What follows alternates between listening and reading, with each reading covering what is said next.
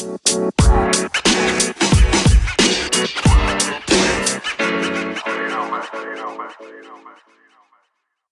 morning, afternoon, or evening, wherever you are in the world. Welcome to DBN News for 8 8 2019, the semi daily news that plants, crave, and anchors number one gaming news podcast.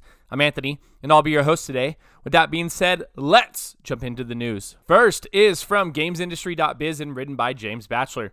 Police say there is no danger after Twitch HQ threatened. Twitch has been working with police after an anonymous threat was made towards its San Francisco HQ.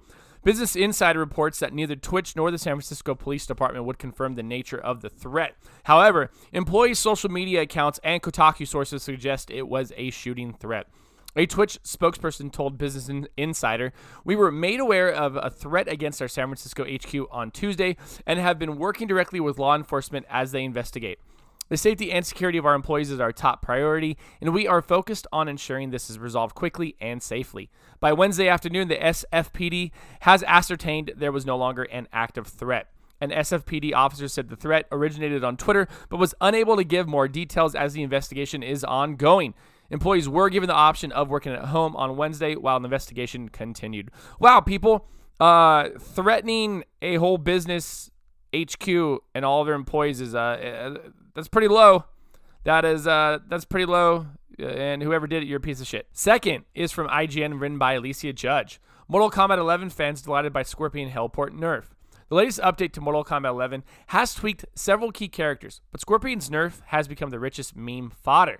Players have long considered Scorpion's Hellport and its air variation to be one of the game's most frustratingly cheap moves. Scorpion teleports behind his enemy in a near unblockable strike that is easily changed into a high damage combo, with players at all levels spamming the attack and sending their opponent's cortisol levels cartwheeling. But as Eurogamer points out, the teleport has been turned into a high attack after the update, meaning players can duck Hellport for the first time. This also means it's easily countered with a swift uppercut, and fans are delighted. So, YOLO teleporting will now earn a swift strike to the jugular, and Scorpion mains will have to adapt their tactics. For now, though, the message hasn't quite sunk in for everyone. Redditor Yas4ir or RI4n noted I was having a great time yesterday destroying scorpions who don't read patch notes. Another user, Tomuchi, seemed fairly nonplussed or non-pleased. I don't feel like it's that much of a nerf, really, they wrote. Its amplification is still a mid, and it's still so fast it can be used to counter heaps of stuff on reaction, or just hit you out of the blue, which still forces you to constantly block, or I guess neutral duck. This is awesome. I like the fact that people are reading patch notes and they're jumping into Scorpion today, and like, what's wrong with my Scorpion? Why isn't it working the way it used to work? And they're crying, and then their parents are coming, and they got to console them, and then all of a sudden, you know, they just they just break down. They're crying. You know. Hi, everybody. Anthony from Dad's Beards Nerds here, here to tell you about our sponsorship program, a wonderful way to help support us, and another way if you are a business or just someone who wants something read. Our sponsorships cost 100 for a week or 200 for 3 weeks. Your ad will be read over our week's worth of content, which includes DBN news, any reviews we might do, and our DBN Prime podcast. If this sounds something that interests you, then contact us at Gmail at dadsbeardsnerds at gmail.com we look forward to working with you and we look forward to hearing from you. Now, enjoy the rest of the show. Third is from GameSpot and written by Jeremy Winslow. Infinity Ward hints at Call of Duty Modern Warfare Battle Royale. Of course they do. Despite previous reports of Call of Duty Modern Warfare not having a Battle Royale mode, developers Infinity Ward have hinted that the upcoming first person shooter may include the popular mode. In fact, there are many unannounced multiplayer modes for the Modern Warfare reboot. In a rapid fire interview with Game Informer, art director Joel Emslie did not confirm or deny whether Modern Warfare will have a Battle Royale mode. However, after being asked if the game will feature the mode, Emslie said, We'll have to wait and see. Emslie then noted that he's a fan of both the Battle Royale genre and larger player accounts, with his personal favorite game mode being Ground War. Game Informer also asked if there are mul- multiplayer modes that have yet to be announced. There are many, Emslie confirmed. He did not specify that many uh, amounts to. He Did not specify that what many amounts to.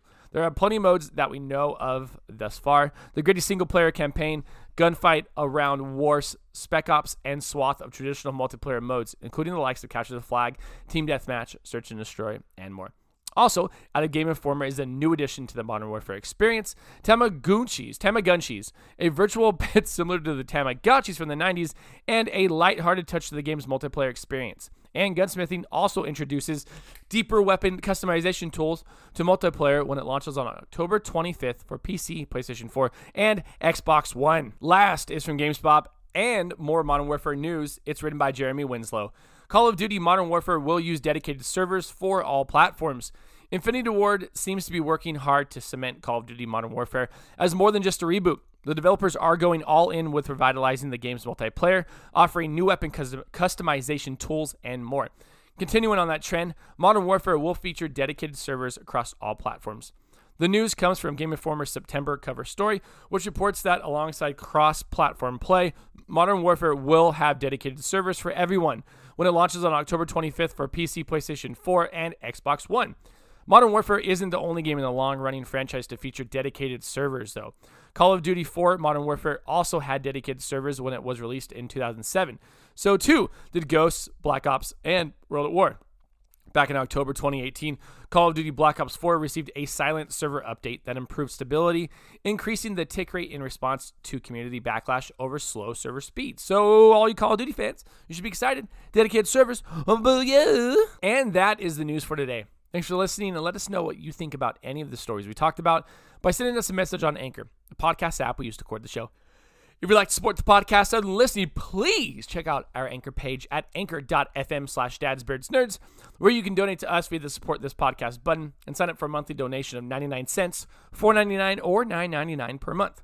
Find us on Twitter at dadsbeardsnerds, Twitch at dadsbeardsnerds, Instagram at dadsbeardsnerds, or if you'd like to be part of our ever growing Discord community, you can find that link in our Twitter bio and the show notes for every show we produce and release.